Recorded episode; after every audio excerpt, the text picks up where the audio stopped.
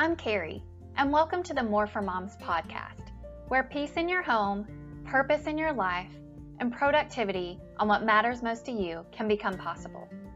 Here on the More for Moms podcast, I share tips, resources, and encouragement to help you become less overwhelmed and create a life you love. I've been the mom who felt like she was drowning daily, but I found a way to resurface and thrive. Now I'm passionate about helping and empowering fellow mamas to do the same. Welcome. I'm so glad you've chosen to listen in. Today's topic is about mealtime conversations and improving communication among family members during meal times. I'm going to talk about the dinner conversation strategy that our family has chosen and how it impacts our girls and how our dinner conversations evolve. So, have you ever wanted more conversation during dinner time? Do you experience this silent treatment? Do you long for happy conversation, but you're not sure how to achieve that for your family? I know I've been in that boat where I was asking open-ended questions. I was not getting much in terms of responses. So I want to give you not only what we do as a family, but some other ideas as well.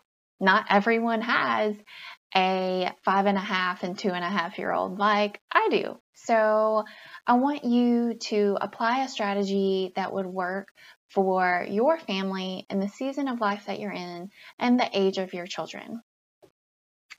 But I'll start out with a story.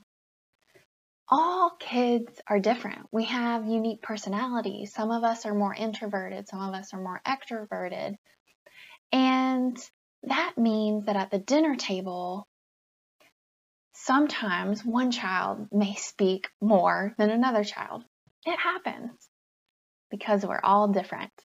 But growing up, now, I was typically a shy child, but within my family unit, there were five of us. I tended to be the talker. So let's set the stage. My parents, one of my parents would ask us, How was your day? So typically, my brothers, I have two brothers, I have a twin brother and an older brother. Both of them would respond with, Good, it's fine. Yeah, I enjoyed that. Just really short responses. Didn't get much out of them as far as how their days went. And then it would be my turn, or I would go first. And they'd be like, Carrie, how was your day? And inevitably, I would proceed with what all started when I woke up in my bed. The sun was shining already. I felt it on my skin. And I would go into extreme detail, step by step, of my day, on and on. And usually I wouldn't get cut off, but my parents would try to shift so my brothers had a chance to speak. So maybe you have a family that one person's like sharing all the details and the other just really quiet, not getting much out of them. Also depends on the age of the child.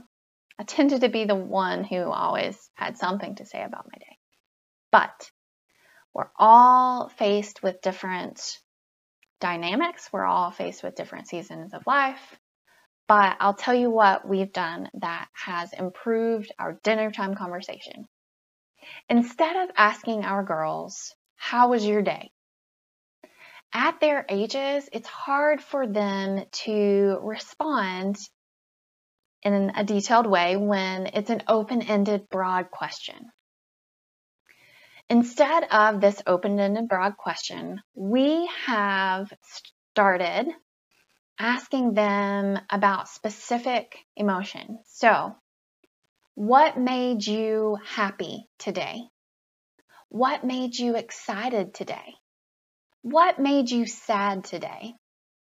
Did anything make you nervous today? what are you grateful for? What are you thankful for?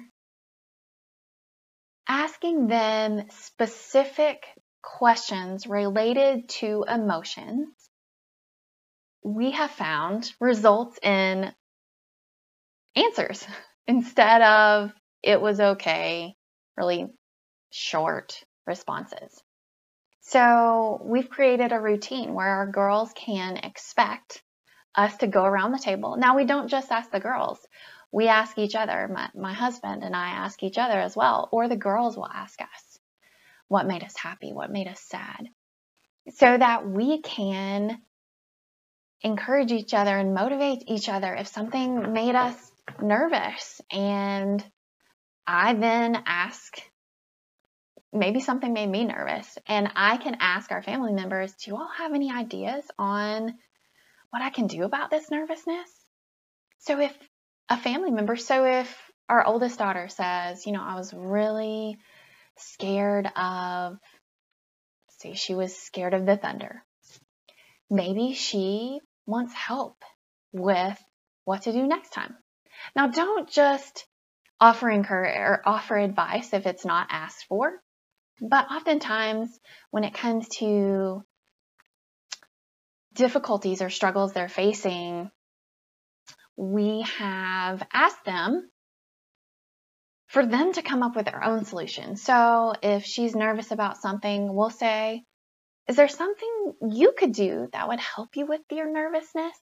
And then starting some more conversation around solutions, but not just pushing solutions at them and encouraging them to come up with their own solutions. And maybe their siblings can come up with some solutions as well.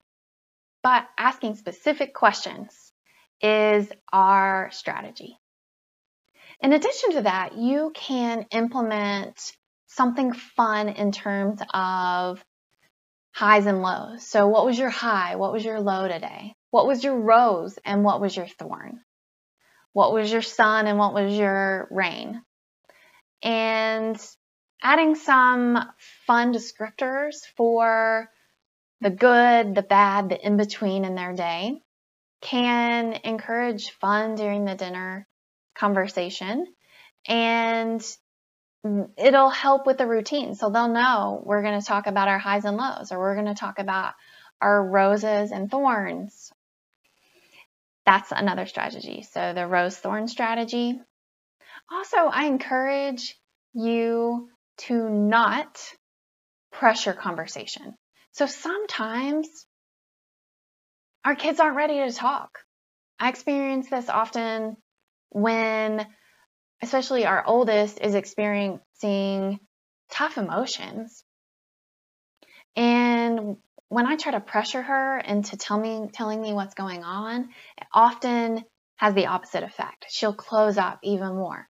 And I've learned that if I give her space and allow her the opportunity to choose when she wants to talk about that tough emotion, I can connect with her on a deeper level and she knows that I'm here for her no matter what. So my response is when, not just at the dinner table, but when either of our children are not ready or not feeling like responding in terms of engaging in the conversation, I'll say, you know, that's okay. We're here, mommy and daddy, we're here to listen whenever you want to talk. And I have found that when we hand the ball over to them and give them control over when they're ready to talk about big emotions, especially, it helps them feel empowered and makes them know that you're here no matter what. Just because they're not talking now doesn't mean you're going to close up shop and not be available later. So don't pressure conversation, don't force conversation if it's not easily happening. Because oftentimes we'll see kids close up even more. And so we'll have an even bigger problem on our hands trying to get more conversation at the dinner table. I also encourage you as parents, and if you have older kids who have screens, tablets, phones, etc., making a tech free zone. Maybe having a basket where all the phones go or the tablets so that you limit distractions during dinner time. Our youngest child is an extremely slow eater. And so we have a pretty lengthy dinner time at our house. And sometimes I'm tempted to look at my phone. And once everybody's done eating except her, and we're still trying to converse and create conversation, the times when I've picked up my phone are the times that I've noticed our oldest just checks out and isn't engaging because I'm not engaging actively in dinner time conversation. So, in order for me to limit that distraction, I physically move my phone somewhere other than the table. So I'm not tempted to grab it and check email or, or what have you. So I encourage you to have tech free zones. I hope that you have been given some ideas that you can implement to create more conversation during dinner time for your family, or maybe it's breakfast, whatever mealtime that you're together as a family. I'll go over some of the ideas real quickly again to recap. First idea is to ask specific questions around emotions. So, what made you happy, sad, excited, scared, nervous, and on and on and on. This is also a great way for young children to learn about emotions and how feelings matter and the difference between those feelings, and that all feelings are okay. Not all actions are okay, but all feelings are okay. So helping them learn those and what those mean. Idea number two, highs, lows, rose, thorn, sun, rain, etc., to describe the different parts of their day.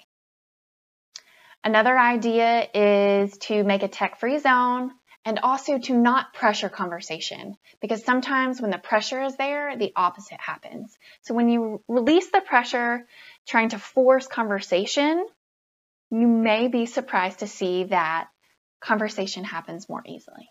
So stepping back and allowing for that conversation to, to take place in a, um, a stress-free environment. I hope you all have a wonderful day and that you have more productive and positive conversations around meal times. Bye. Thanks for listening. I have an important question. Are you tired of feeling defeated and depleted at the end of every day and want to feel accomplished and fulfilled instead? Are you longing for a community of fellow moms where you can receive tips, resources, encouragement, and support on a daily basis? If so, I'd like to invite you to join the Less Overwhelmed, More Joy for Moms private Facebook group because we are stronger together, Mama. I hope you'll join us.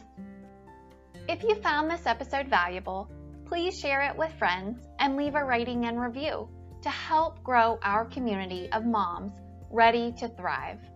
Take care and have a wonderful day.